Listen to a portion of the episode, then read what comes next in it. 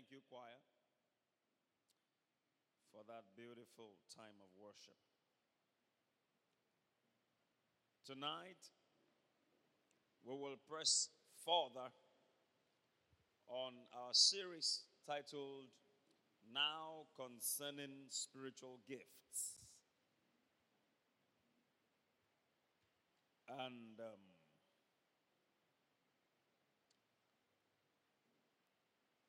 after this teaching tonight, I will pause.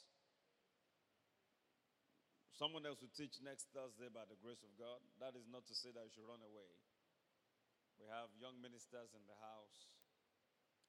I want to give them the room to teach and take some meetings while I prepare for a blaze because the Thursday after the next will be a blaze 2022 flag off. A blaze is 13th of October to the 16th of October. So two Thursdays from now will be 13th so that I can concentrate and prepare adequately. I'm going to ask one of our young ministers to take the Bible study next Thursday. And your maturity actually will reflect when you come, knowing that Pastor Fred might or might not come. I might come, just sit down and listen, most likely, or I might not, depending if my schedule does not permit, but most likely I'll be here by the grace of God and sit down myself and soak in the word. Praise God. The expression house is a sending place. Never forget that. It's a place for preparation for life, also preparation for ministry. And I've recognized the grace of God on the lives of some of you. Of course, on everybody's life, grace, but some are called into the fivefold ministry, and this is the place to help you discover that and help you develop that calling. And so that ultimately your life may bring profit in to the kingdom of God. A life that does not bring profit to the kingdom of God is a wasted life. No matter how rich in terms of money a life may be, no matter how wealthy in terms of material possessions, if a life does not bring profit to the kingdom of God, such a life is a waste.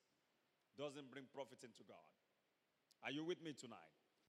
That's why one of the prayers of Paul the Apostle, let's go there. Ephesians chapter 1, from verse 17. It says that the God of our Lord Jesus Christ, the Father of glory, may give unto you the spirit of wisdom and revelation in the knowledge of Him, the eyes of your understanding being enlightened, that you may know what is the hope of His calling and what is the what the riches of the glory of His inheritance in the saints. God has an inheritance in the saints. Your life is supposed to bring Him glory. Your life, my life, is supposed to bring Him profit. That's why also we are learning what I'm teaching now because the manifestation of the Spirit is for every man to profit withal. First Corinthians 12 and verse 7.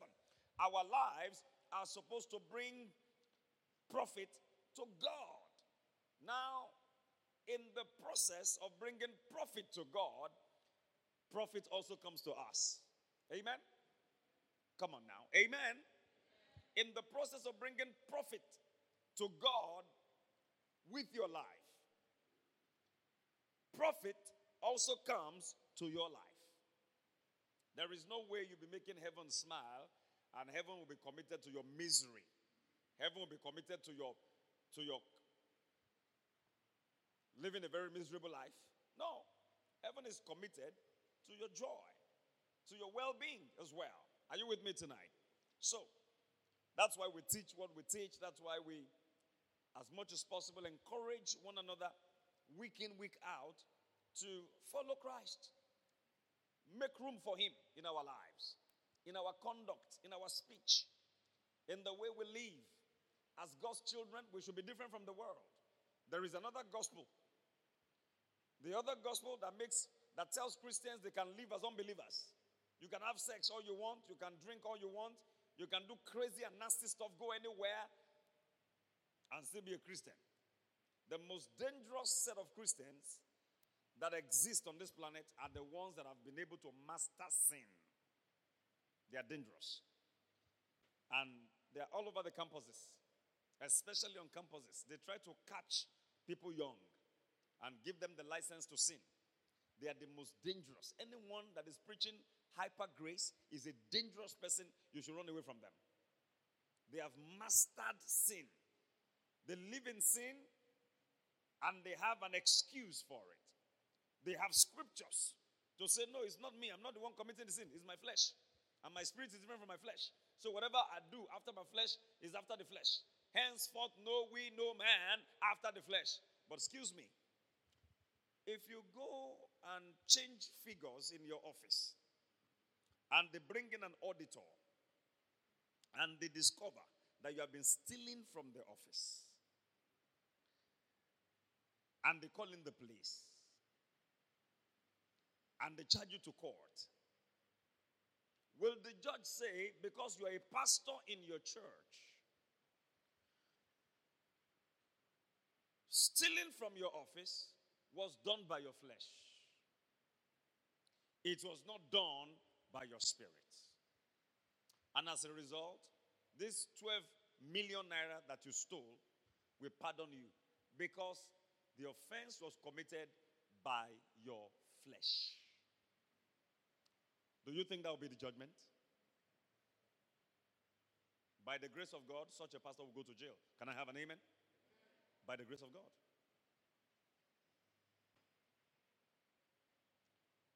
Oh, no. If the judge wants to be comical, the judge will say, Well, we understand you, sir. You have claimed that it was your flesh that stole the money, not your spirit. We will commit that your flesh to prison. We set your, your spirit free. Your spirit can go. Discharged and acquitted. But your flesh will go to 12 years imprisonment. Now, when a pastor is sentenced to prison, does that bring glory to God? Does that bring profit into the kingdom? When we live according to the Spirit, we will know and we will enjoy life and peace. Romans chapter 8 and verse 6. Paul the apostle said, For to be carnally minded is death. He wrote this to believers. Paul wrote this epistle to believers, born again, spirit filled, tongue talking people. He said, Look, if you are carnally minded, you're going to die. But to be spiritually minded is life and peace. Nobody will really fully understand life and peace until you begin to live a life that is led by the Holy Spirit. There are people who cannot voluntarily go for HIV screening. Or if we bring from a hospital now, we say, okay, we want people that will donate blood, but before you donate blood, we want to screen your blood for HIV. Some people will not come to service that day because they know how they live their lives. But some will say, Oh, yeah, please come anytime. Yeah. Why? They understand and they are enjoying life and peace. If you're a believer and you are living in sin, you won't know life and peace. You're afraid somebody's after you. You're afraid that they might find out what you are doing secretly. You're afraid. Look, it's too expensive to be a believer and be living in sin and then trying to cover it up. No. Whoever covers his sin shall not prosper. I mean, we have struggles in our lives, no doubt about that. There are occasional uh, slips and flops. Come clean. Lord, this is it. I'm not even trying to explain it. I messed up. Please forgive me. And I'm not going back there. One man that I met years ago lives a very reckless life. He's got about maybe two or three kids in London and he's got a couple of kids in Nigeria. He has children all over the place. He's a seed sower. He sows seed. Afurugbe. And on top of that, of course, came down from his career, business, everything came to zero and became broke. If you look at him, if you see him, you'll know that this was once upon a rich man. Once upon a time, he was very rich. And from a home where his father really pampered him a lot. But the father had died, and the mother was not going to pamper him. So pushed him out. Go and struggle for your life. So um, he gave his life to Christ in my office, and we started talking. Then I heard that he used to say to his friends, Don't you know my name is David? He was frolicking with all the women in the neighborhood, all the useless and careless ladies. Some of them married, they had husbands, and they would still come and meet him. So I call them useless, very reckless. And in his usual lifestyle, he would boast to his friends, Don't you know my name is David? Don't you know my name is David? What does that mean? He said, Go and read about David in the Bible. David had a lot of women, this and that. Hmm. I said, This man does not know the heart of David. Go and look at the life of David. He never committed the same sin twice. Every time he was found out and he opened up to the Lord and he came clean, he never went back to that same error. He never did. You are living the same sin year in, year out, and you are claiming that your name is David. You see, the deception of the enemy is a terrible tool and people are deceived because they give room to the enemy to deceive them. They give him room. The devil sells lies to all of us. It's your choice whether you buy it or not. Are you getting what I'm saying? He could tell you, like tonight, you need to watch some porn before you go to bed. That's a lie from the devil. You can choose to say, oh, okay, that, that would be nice. And you fall for it. Or you can choose to say, no, no, there is a new man in me now the life I now live in the flesh, I live by the faith of the Son of God who loved me and gave himself up for me. Galatians 2:20. So I can say no to you, Mr. Devil. Because you are drawing me into carnality. Pornography is carnality. And the Bible says, for to be carnally minded is death. It will lead to spiritual death. They say, at what point do you lose your salvation? I don't know. But Paul said, to be carnally minded is death. And he wrote that to Christians, born again people who had once said the prayer of salvation. And he was telling them, even though you had said the prayer of salvation, if you continue to live carnally, you would die. What kind of death? Everybody would die the natural death. He was talking about spiritual death here. He said, but to be spiritually minded, oh no, is life and peace. Look, you may not have money sometimes, but if you live a life that is led by the Holy Spirit, you will enjoy life and peace. There are certain things that you may not even have money to afford, but God will ensure that people give those things to you as gifts. Those things will come to you. Like Jacob said to his father, when the father asked him, Genesis 27 20, How come you got it so quickly? He said, The Lord your God brought it to me. There are blessings that God can bring to you. Amen. Just where you are. There are things he leads you into. Psalm 23, David the psalmist said, The Lord is my shepherd, I shall not want. He maketh me to lie down in green pastures. He leadeth me beside the still waters. He restored my soul. He leadeth me in the path of righteousness for his name's sake. So there are blessings God leads you to, but there are blessings that God brings into your life. He brings them to you He brings them to you. Amen. Spirituality does not take away from you, spirituality adds to you. Today, the challenge of many Christians, young and elderly, is to live a spiritual life, to live a life that is controlled by the Holy Spirit. People want to be called born again, but they want to live like sinners. You can't do that. You can't do that. Today, till today, there are still arguments in the body of Christ about whether Christians should take alcohol or not. Arguments. Serious arguments. Oof. What does the Bible have to say about it? If you go to Ephesians chapter 6, I believe, and verse 19, Paul the Apostle said, Be ye not filled with 619, I said. Oh, 519, I guess. 519. Give 519 to me, please. 19 or 16. Use my main text. Okay, yeah? Now go to 17, redeeming the time because these are evil. So, wherefore be ye not unwise, but understanding what the will of the Lord is. Yes. In understanding what the will of the Lord is, then in verse 18, he said, And be not drunk with wine, wherein is excess, but be being filled with the Spirit. You can't be being filled. Be filled right there in the original Greek, because the New Testament was written in Greek, is a continuous word. Continue to be filled with the Spirit. That is, every time we meet you, be filled with the Spirit. Be being filled with the Spirit. Now, in being filled with the Spirit, you will not be longing for wine. You won't be longing for that which intoxicates your flesh. You'll be looking for the intoxication of the Spirit, where you drive out demons, lay hands on the sick, and they recover. Those are the kind of things that will excite you. People are sick all around us.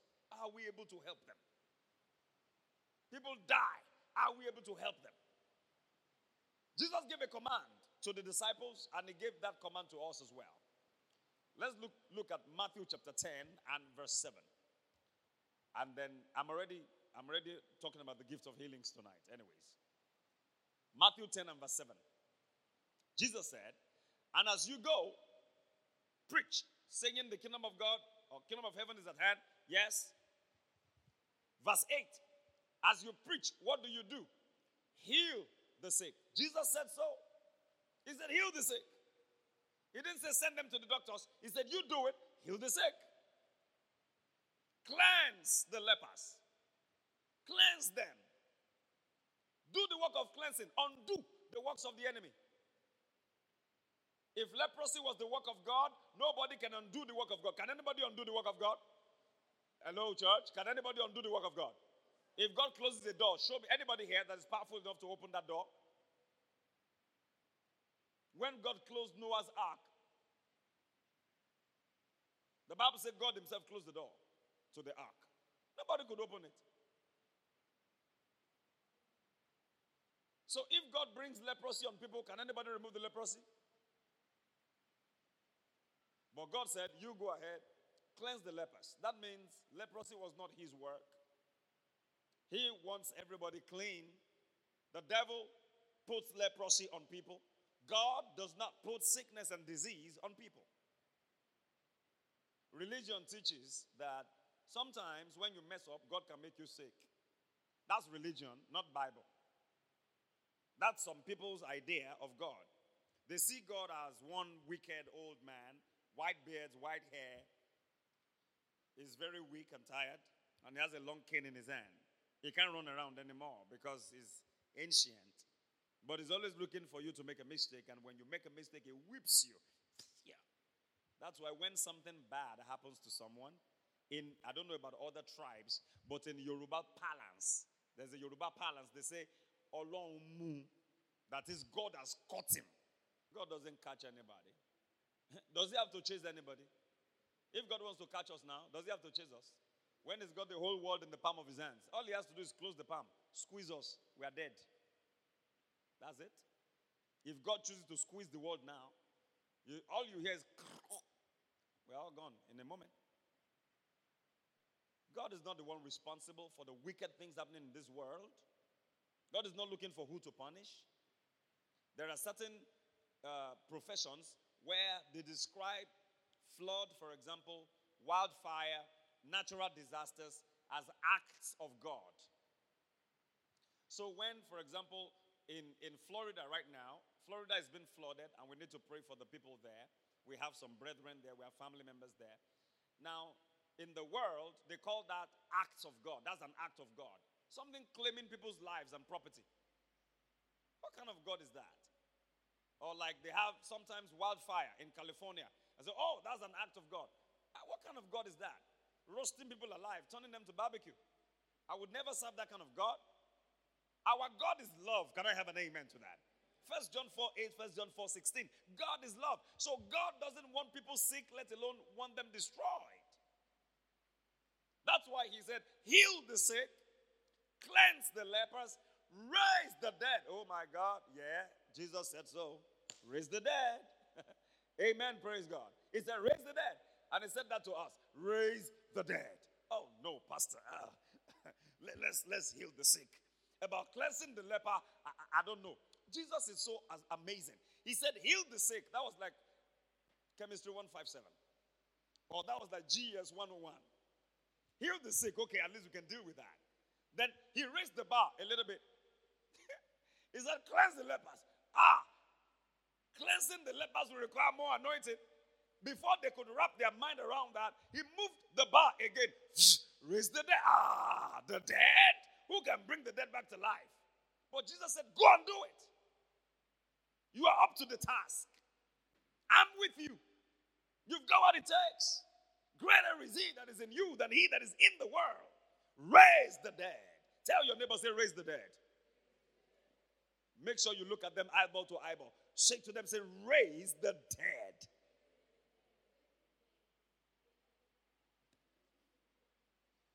Oh, yeah, the Lord said we should raise the dead. Like when even a phone, a dead phone can come back alive. no, that's not what we're talking about. The real dead. Oh, no. You know, Pastor, maybe Jesus was saying, like, we should start from, like, if somebody's ear is dead, they raise the dead. Cast out devils. When devils are, their persons without bodies.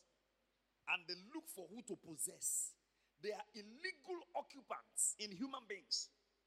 They are fallen angels. When the devil, their father, fell, they fell with him because they rebelled in heaven and they have become fugitives in the earth. They are homeless people. So they look for human beings that are available and enter them. That's why you should never in your life date an unbeliever, let alone marry one. Marry someone that's possessed with the devil you are living with two persons at least. And the capacity of the human spirit is such that a man can have a legion 6,000 foot soldiers in one man, the madman of Gadara. One man housed 6,000. Mary Magdalene, how many devils did Jesus cast out of her? Seven. One lady, beautiful, all set, figure eight, cat walking all over town. Beautiful. But every time you saw her walking, eight people were walking. Eight people. Herself and seven other people. And those seven people were very powerful. Are you with me?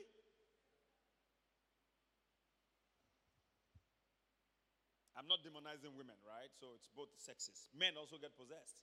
There was a young boy in Acts, I think Acts 17 or so, and some seven sons of Sceva were trying to cast out the devil from him. And they said to him, in the name of Jesus that Paul preaches, get out of him.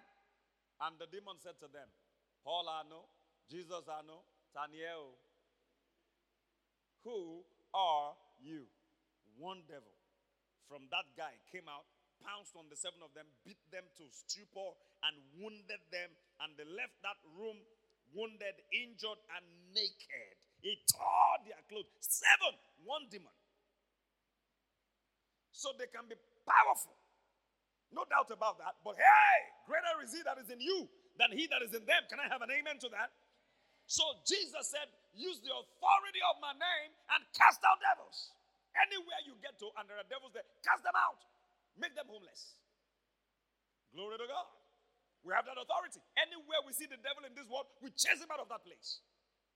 You get into a new apartment before you move in and sleep for the first night. Cast out the devil from that room. Cast out the devil from that house. Because the child of God is now living in this house. I can't be living in the same house as the devil. When I come, you leave. You get what I'm saying?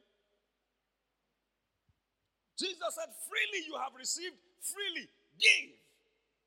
He's given us a mission. Everywhere we go, we bring the kingdom of God. Everywhere we go, we bring the glory of God. Everywhere we go, we bring the power of God. Everywhere we go, we bring the wisdom of God. Amen. We are, we are a people on a mission 24 7. Give me First John 3 8. The same mission of Jesus is what we are all about. He that committed sin, that is, he that lives in sin, actually, and this is the hyper grace people, is of the devil. A believer may commit sin, a believer may make a mistake.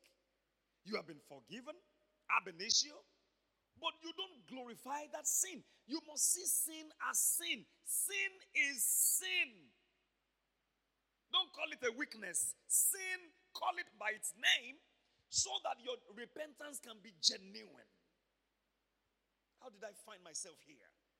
Lord, have mercy on me and forgive me. Repent from your heart. When repentance is genuine, you don't want to repeat that act. Do you want to? But if you know that if I do it again, he will still forgive. If I do it again, then you can do it again and again and again and again and again and again and again and again and again and again and again. And then you make a doctrine out of it and say, Oh, more forget Jerry and everybody to do them. It's not easy. God knows that adrenaline is flowing and libido is flowing. God knows that we're sexual beings. God knows, come on now, if I do anything, is my, is, is my flesh, not my spirit. My spirit is eternally saved. The day I got, I, I got born again, I got forever saved. Hallelujah. And they give you scriptures of eternal salvation. Eternal, eternal, eternal. Okay. But there's also eternal damnation. Henceforth, know we no man after the flesh. Go and steal money, then you will know that we still know you after the flesh. Go and impregnate somebody, and then you will know that the family will know you after this. Ah, no, I, I, I, it was not my spirit that impregnated your daughter. It, it, was my flesh. You cannot arrest me because it was my flesh. It was not my spirit, and nobody should talk about me in this church. Nobody, because it was not my spirit, it was my flesh. Sir, we will talk about you. We will. Because we have never seen your spirit before. It's your flesh we see. It's you we know. Paul, I know. Jesus, I know is the beginning of rascality. I hope you are listening to me. Don't go back to campus and, and embrace that another brand of gospel. For Satan himself transforms himself into an angel of light. Second Corinthians 11 14, you'll find it there. Now, don't go there yet. Look at this. He that committed sins of the devil, for the devil sinned from the beginning. All right? For this purpose. What purpose? The Son of God was manifested. What purpose? Why was the Son of God manifested? Why? Why? Come on, talk to me, church. So that he might destroy the works of the devil. Not so that he might manage the works of the devil. No, so that he might destroy the works of the devil. Glory be to God. And for this purpose, we exist here at this time in our destiny. We, we are here at this time in our journey of life so that we may destroy the works of the devil. So we get anywhere the devil has worked. What do we do? We destroy his works. Can I have an amen to that? Come on now. Can I have an amen to that? Is, is sickness the work of God? Poverty, is it the work of God? Oh no, God made me poor so that I can follow him. Hmm. You must be very special. God doesn't make anybody poor. He was made poor, rather, that we might become, through his poverty, become rich. Sickness and disease are works of the devil. They are part of the curse of the law. And according to Galatians 3 13 and 14, Christ has redeemed us from the curse of the law. He been made a curse for us, for it is written, Cursed is everyone that hangeth on the tree, so that the blessing of Abraham might come on us through the, uh, might come on us, the Gentiles, through Jesus Christ, and that we might receive the promise of the Spirit through faith. Can I have an amen to that? Glory be to God. Tonight we're talking about the gifts of healings, and I want to drive my point further and then stop, and then we will resume this after a blaze. First Corinthians 12 has been our text from verse 1 all the way to 11. All right?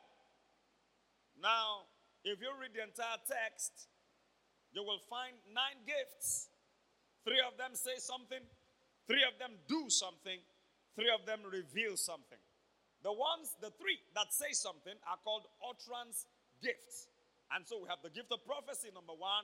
We have diverse kind of tongues, number two. Interpretation of tongues, number three. Then the second uh, category, we have the three gifts that do something. Number one is the gift of special faith. Number two, the working of miracles. And number three, the gifts of healings, which is what we are dealing with tonight. And then the last set of gifts, we have the three gifts So the, the gift that do something are called the power gifts. The three of them that reveal something. One, the word of wisdom. Two, the word of knowledge. Three, discerning of spirits. They're also called revelation gifts. We've dealt with all of them, the three of them. So, tonight we'll very quickly look at the gifts, plural, of healings. If you go to First Corinthians 12 and in verse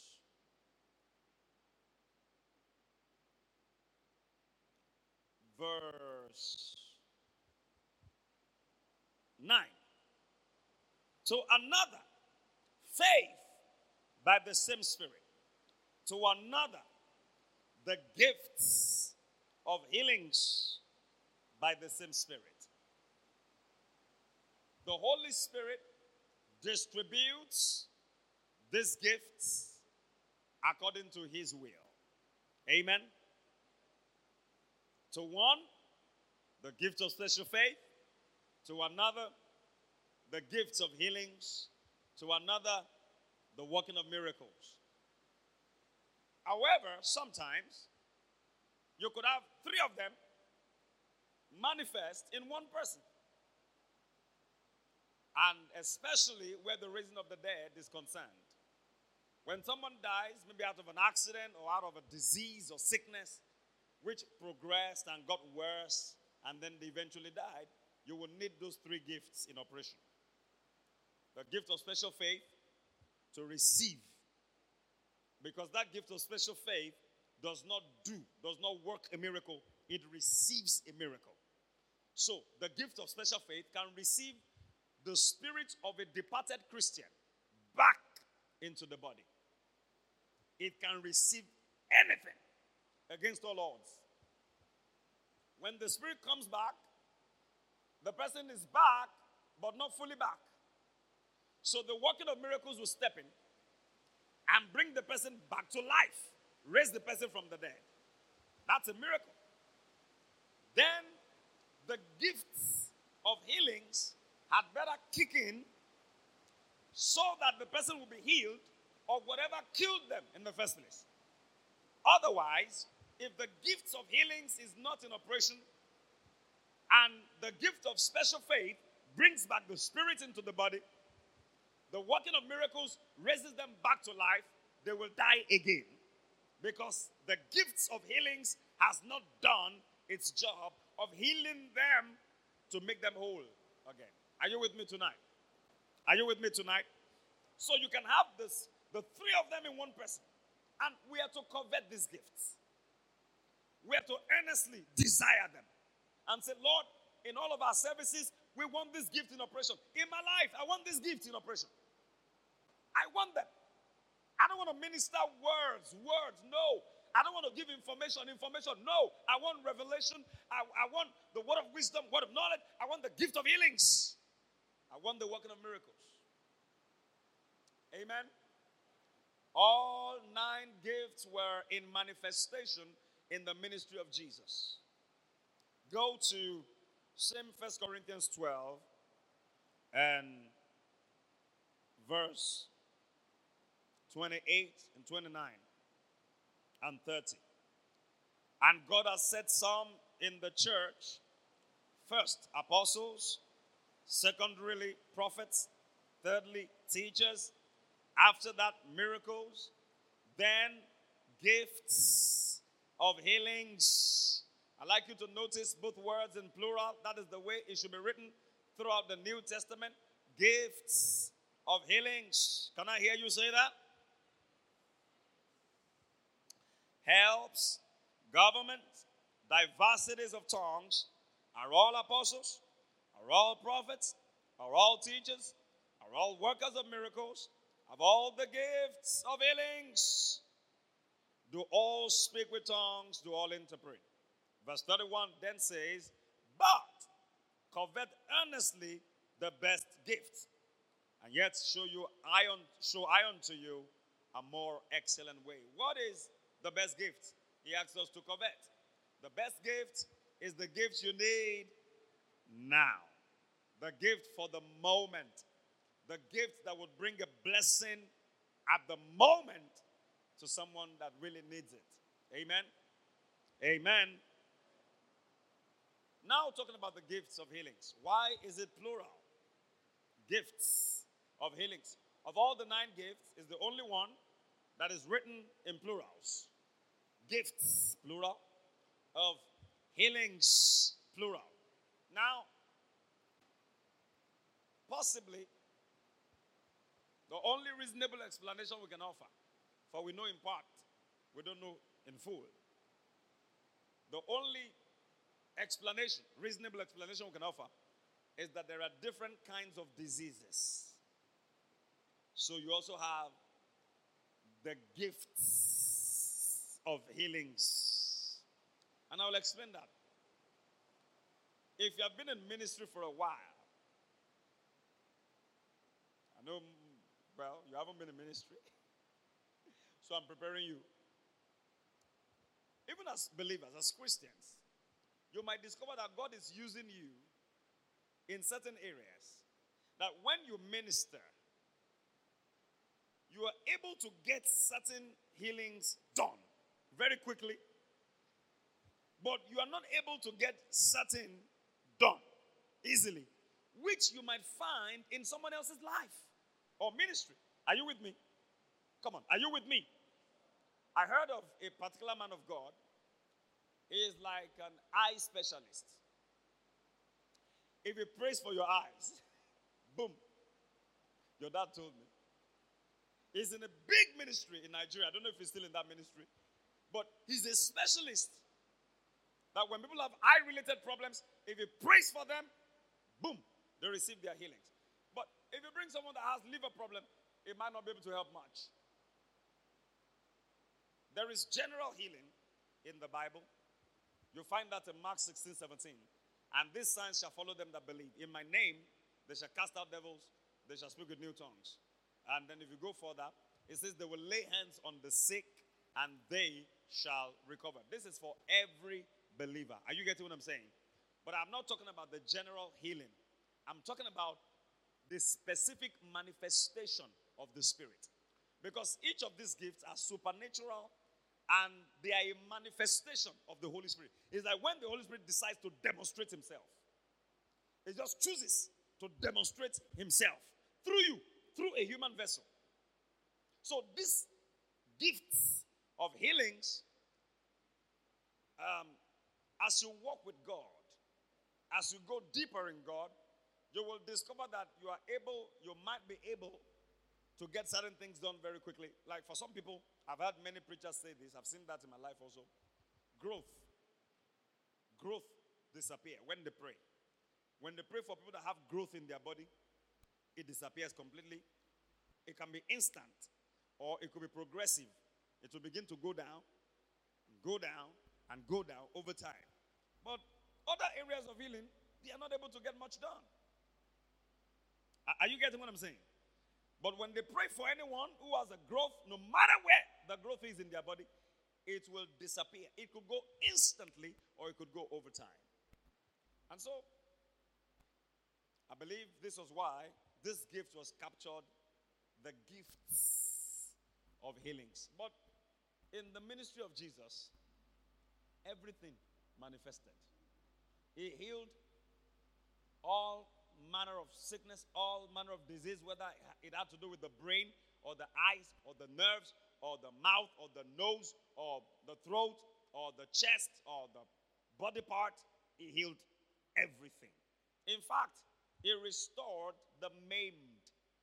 M A I M E D. Those were people who had lost some of their body parts. Maybe lost an arm or lost a leg. They all grew in the ministry of Jesus. You don't, if you read your Bible in a hurry, you will never find that. The maimed, that's what it means. There are people that need new organs, new kidneys, new, new liver, new hearts, new lungs, and Jesus makes such available if they are able to receive by faith. Amen. And Jesus wants to work through you. He wants to work through me. The question is, are we available? Are we not too busy for the Lord? Are we not chasing after other things? Sometimes when people even ask God for these gifts, they're asking for personal gain.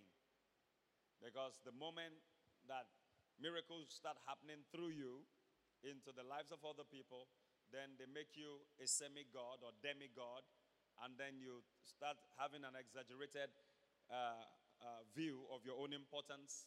You begin to think that you're the next best thing after the invention of a bicycle, or maybe after the invention of Tom Tom. You know, and then your head is swelling. We see a lot of that around the world, in our country and other countries of the world. And you think the man is the big deal. There's no man that's the big deal. Jesus is the, is the real deal. Can I have an amen to that? Even Jesus didn't take credit for the miracles he performed.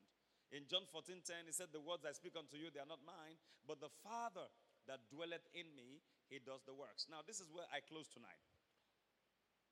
Can we do the works of Jesus? Can we flow in these gifts of healings? Now, you need to know, first of all, that the anointing that was on Jesus was the anointing without measure. Someone say, without measure. Your anointing, my anointing has a measure. John 3:34. John 3:34. On the screen, please. John 3:34. And in your Bible. So please, everybody must have a Bible. When you come into Bible study, bring your Bible. Don't just bring your phone, bring your Bible. Amen. John 3:34. For he whom God had sent speaks the words of God. For God gives not the Spirit by measure unto him. The Spirit is the anointing. And God gives Jesus the anointing without measure. Without measure. So it could flow in any direction, in any dimension, at whatever degree. It could walk on water. It could do whatever. Praise God. But then he himself subjected himself to the Father. He said, I'll only do what I see my Father do. John 5 19. Quickly. John 5 19. Hallelujah. John 5 19. John 5 19. John 5 19. Then answered Jesus and said unto them, Verily, verily, I say unto you, the Son can do how many things of himself? No thing, nothing of himself. But what is seeth the Father do. For what things soever he doeth, these also doeth the Son likewise. So he, even though he had the anointing without measure, he still submitted himself to authority. Some people cannot submit to authority. Nobody can talk to them. They are too big. They are too big. And listen, if you are too big to follow anybody and to follow instructions, then you are too small to lead anybody. It's a lesson in leadership. Even demons won't obey you if you're a disobedient person. It's when your obedience is complete, they will listen to you. You find that in the scriptures. Amen. Jesus had the anointing without measure. Now, but Jesus didn't minister. And this is where I'm going to conclude tonight. Jesus didn't minister as the Son of God. He ministered as a prophet under the Abrahamic covenant, anointed by the Holy Spirit. He ministered as a man, anointed by the Holy Spirit. He didn't minister as the Son of God. If he wanted to minister as the Son of God, he would have been ministering from the womb. He would speak from the womb. At six months, he could just get up and run to the market and come back and wear his diapers and go back to bed and be a baby again. But did he do any of that? At three years, he could just say, Now, I will increase my stature today and grow to be like 20. And then go out, heal the sick, come back, shrink again to a baby, a little girl, little, I'm sorry, little boy, three year old, and then be running around and play football. But can I ask you a question? When Jesus was a year old, was he the Son of God?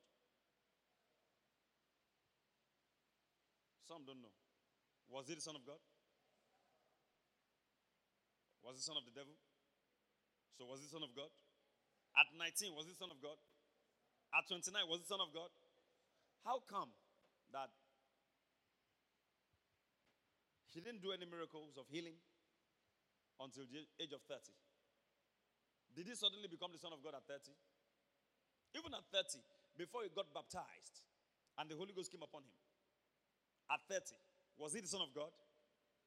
He was as, as much the Son of God when he was 19 as he was at 30. Are you with me? He stripped himself of that glory. He did not minister as the Son of God, he ministered as a man anointed by the Holy Spirit which is why He has given us the opportunity also to minister like Him. Because had He ministered as the Son of God, we would never have been able to attain to that kind of ministration and that kind of office and that kind of calling. But he humbled himself and became a man, a normal, proper child. Are you with me? A normal, proper child. They took him out like you take every other kid out. At the age of 12, they took him out. They took him to Jerusalem for the feast. The parents took him when they didn't see him like the third day, they went back. Ah, how come you? Then he told them, I'm, I'm about my father's business. Of course. Certain things were quite strange about him, and they had been warned. That's the Son of God. But he didn't manifest his glory, he didn't heal anybody. Were there sick people around him when he was 12? Were there sick adults? Come on, talk to me, church. Were there demon possessed people in town? How come he didn't, he didn't just say, Hey, I bind you, get out of it? That's why you don't read those demon possessed books that say that uh, when he was three years old, one bird flew from a, a, tree and it came down and the bird was talking to his mom. All those nonsense. They make people go crazy. Seven books of uh, Moses, uh, the book of uh, whatever. I told a young man who used to come to this church, started reading those books. I told him, These books will make you mad. You will go crazy. You will lose your sanity said, No, Pastor, you don't understand. They lied to us. How could they have told us that Jesus was a Jew? How could they have said it was a white man? White Jesus. No, he was black. He was. I said, God, have mercy. What have you got to do with that? Whether he was black or white. I mean, today he's mad. I mean, he's mad, really mad. I, last time I saw him, I, I could. We sat in the same car. I held my breath. The stench coming from his body. There was another man too, young man, who was in the adult church. I warned him. He was practicing Christianity at the same time. He was reading the Quran, Islam, and then he was reading uh, books by the Grail Message, something like the Grail Message or Hare Krishna. He combined everything. I told him, You'll be mad. He's mad now. I told him, Don't tell people, don't try to be diplomatic. Tell them the truth. You combine all this, you because there are spirits working in those things. They will make you mad. You can't kill a cockroach around him, he will fight you. How can you kill a cockroach? Can you create it? You know, these kind of things. Weird thinking. He will be driving to work with his tires, the tires of his car deflated. Say, no need to do that. Miraculously, it will come up. He will be driving to work. He will see children going to school. Their school, off his route, he will stop, pick those children by force, go and drop them in their school, and go to work late. So they fired him at work. I, I with, uh, I, I, in the company of another senior professor in this church, went to his work. We went to the HR manager of his, and he used to work in a, in a conglomerate, you would, you would call it. They told us all the things against him. How he was accusing certain women at work of being witches because he saw them in the dream and threatened that the next time he saw them, he would, he would use a machete on them. How did he get there? He was crazy. He got into wrong books. The Bible is enough for me. Glory be to God. God's plan for my life is in His Word, the Holy Bible. I don't need any other person after Jesus and the Holy Spirit. All those extracurricular activities will make you, they will actually make you literally mad. I mean, mad, really mad, lunatic.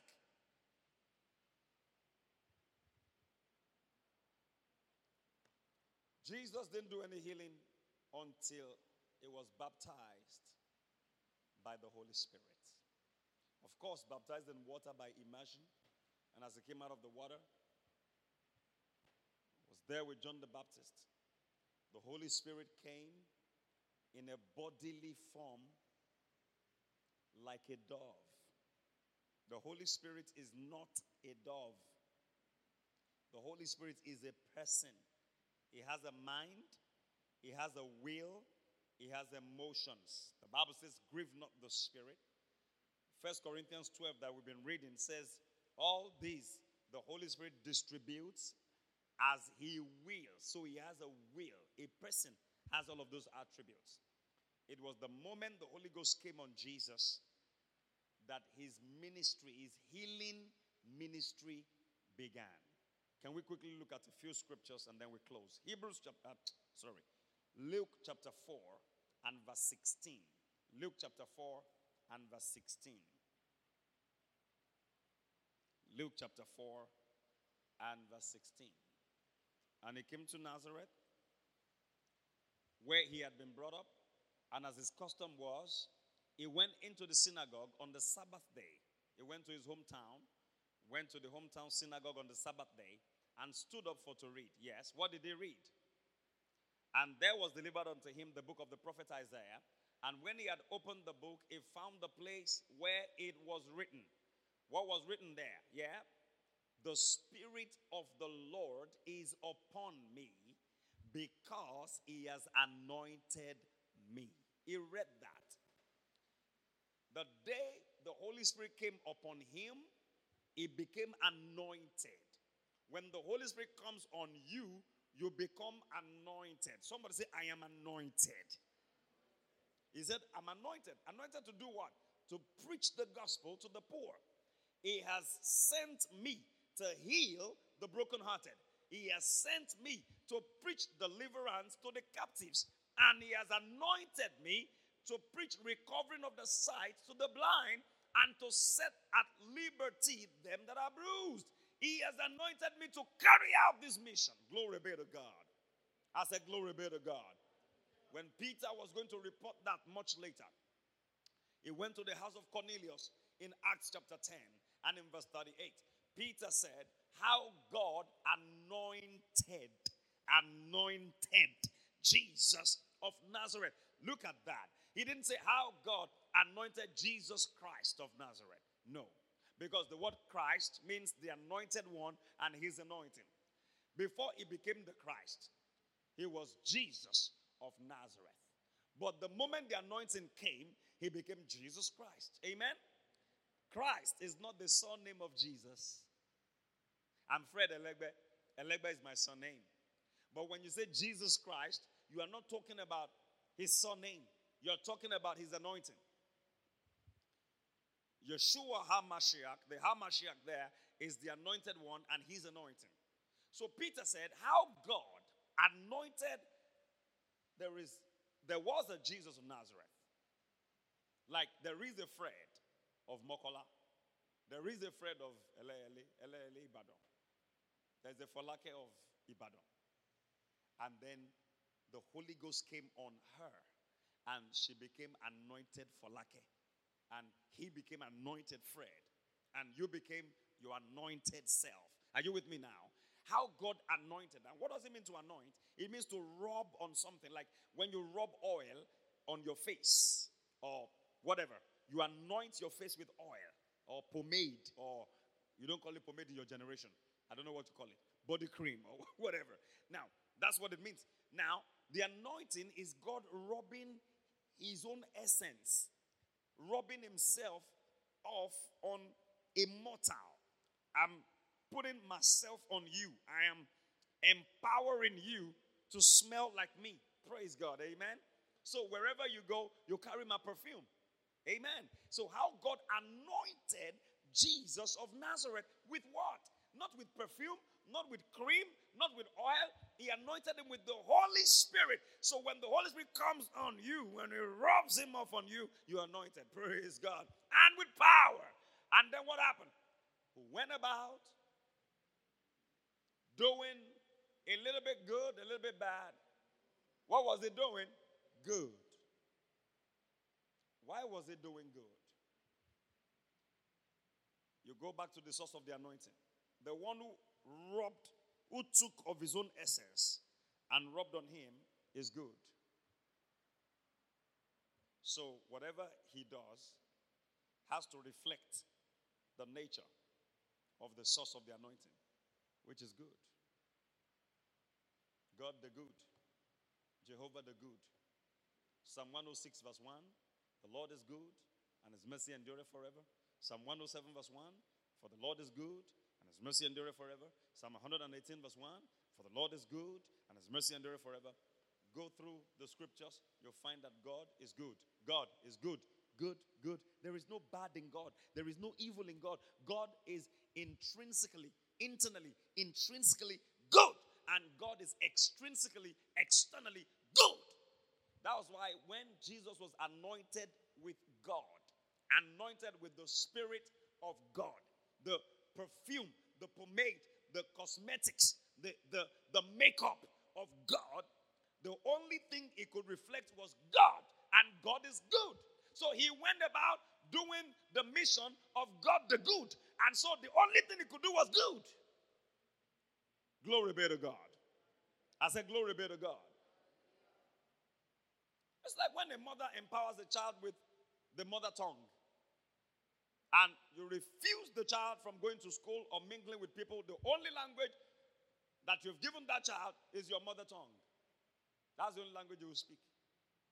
They speak Chinese to him, he can't speak any other language. He speaks Yoruba because Yoruba is what he has been taught. He didn't go to school, you didn't allow him.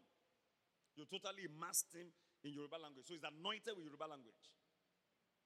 If somebody is anointed with Chinese, have you met people who couldn't speak any other language but their language? Even some northerners in Nigeria, they'll say Baturunji. When you speak English, they'll say Baturunji. Now, some of you served in the north, so you know what I'm saying. You speak English, say good morning, say Baturunji. I didn't go to school, so I can't speak any other language. Hausa, Koi, whatever. if you can speak Hausa, yeah, they like you. You can't speak it, forget it. You talk too much, say, bring out the knife. You're insulting me. I don't know what you're saying. Lord have mercy. How God anointed Jesus of Nazareth with the Holy Ghost and with power. Then he went about doing the will of the Father. Good, good, good everywhere. If Jesus came to Mokola, what do you think he came to do? If he went to Moniya, what, did, what do you think he went to do? When he was at, at home in Capernaum, what was he doing? When he went to the lake Gennesaret, what, what, was, what did he go to do? When he traveled all over the place, what was he doing? Good, good, good, good. He came to the land of the Gadarenes. As he was landing at the seashore, a madman came from the tomb and bowed before him. The man was possessed with a legion. Jesus did good. And the people of the town came and said, Please go, leave our country. All right. And as he was leaving, the madman that had been restored said, Let me go with you. He said, No, stay back. Do good. He had been anointed and he left. And that guy became a preacher. Jesus still came back to that place much later. The guy had done the work of an evangelist. You will do the work of the one that anointed, anointed you. That's what I've observed. That's why it's important where you put your head. Pastor, pray for me. There are strange anointings. You will do the works of the one who has anointed. There are people anointed by the devil. So even if they do what looks good, it is with the intent of destroying souls. You know, there are people that give money. That some of them are pastors. They give money, give away, give away, give away. They do give away. The church will be filled. But the motive is to steal the souls of men because they have been anointed by the devil. The devil might give you money, give you wealth, but the mission is to steal your soul and to destroy you completely. Jesus was anointed by God the good. So don't be surprised. He went about doing good. And what again was he doing? As an extension of the goodness, he was healing all that were oppressed of the devil. Who oppressed them? Say that again. Who oppressed them? Every sickness is an oppression of the devil. The devil always tries to oppress us. Me, I don't allow him in my life. He tries to oppress me, yeah. But I say, no, oppressor, you cannot oppress me because I know that God is not the oppressor. Jesus is the healer, Satan is the oppressor. So I resist his oppression as I submit myself to Jesus. Every sickness, every disease is an oppression of the devil. Many times, or sometimes, we can be careless. You work, work, work, You don't balance that with rest. I'm guilty of that sometimes. And I say, Lord, have mercy on me. Now, listen, especially when I'm going to have a late night and I'm going to have a short sleep and I have to get up early in the morning, I say, Holy Spirit, thank you for strengthening me to work today. Now, this sleep is going to be short, but I request in the name of the Lord Jesus Christ that you make it restful for me. Thank you, Lord. I receive rest, a restful sleep. It might be five hours, it might be six hours. Now, don't make that your constant practice, okay?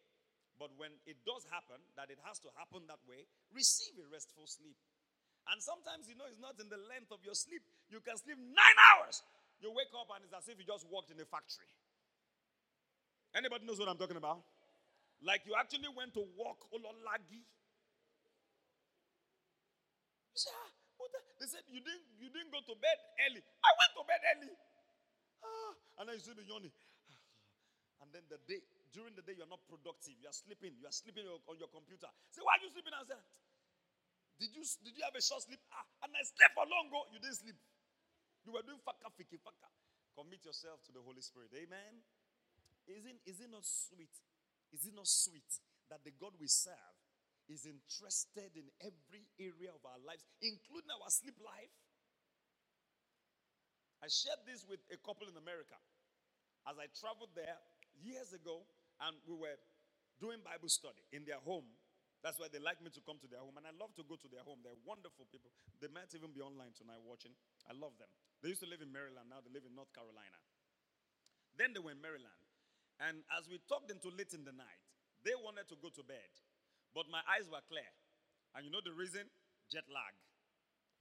Because um, in my own case, they'll be talking to me in the afternoon, and I'll be dozing off. They say, P. Fred, you're dozing off. We're telling you something important. I say, uh, Emma Binu. it's not my fault. Reason being that my body had not yet adjusted. The time I would go to bed in Nigeria would be afternoon over there. And my body in that afternoon was saying, It's time for bed. It's time for bed. So I'll be dozing and dozing and dozing. In the night, when they want to go to bed, it's my own afternoon in Nigeria when I'm normally awake. So, as they are dozing off, my own eyes are very clear. I said, Come on, I'm talking to you now. We need to look at this, this scripture. so that night, they were very tired. I said, Happy ah, Fred, you know, we have to go to work tomorrow. They're ready to change their pajamas. I said, Oh, yeah, I understand. But we have to finish this this course. Pastor Fred can be very easy to accommodate. Very easy. So I said this to them as we closed the meeting, as I close now. I said, as you go to bed now, both of you, ask the Holy Spirit. This is what I do. I do it. As I do it also. The same Lord over all is rich unto all that call upon him. It's not just about Pastor Fred. Are you guys what I'm saying? So don't make a big deal out of me. There's no deal about me. It's Jesus. That's all. As I tell him, Holy Spirit, please, we know the sleep is going to be short. Please make it restful. The next morning, I said, when we woke up in the morning, Hey, you guys, they were getting ready to go to work. P. Fred, thank you. That worked. I said, What worked? Said, When we come back from work, we'll tell you. And then they came back in the evening and said, Man, we slept like babies. The word works. The Holy Spirit is a person.